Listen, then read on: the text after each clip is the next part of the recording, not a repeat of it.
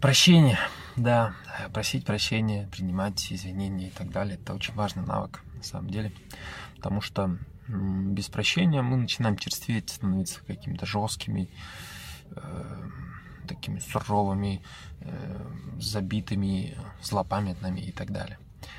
Э, чем важность прощения? Потому что на самом деле вы прощаете не другого человека.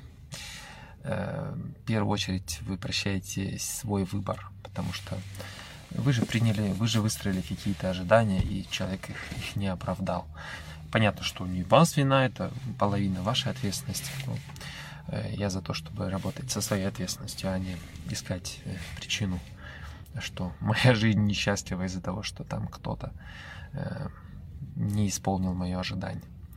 Поэтому прощение важная штука, поскольку она вас освобождает и делает свободным, потому что в первую очередь вы прощаете себя.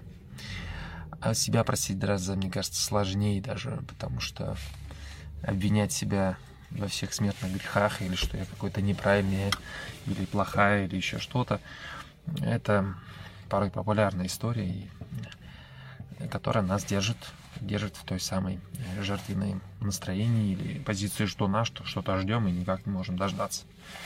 Так что простите себя, вы человек, вам склонны ошибаться, и как и всем остальным. Это нормально.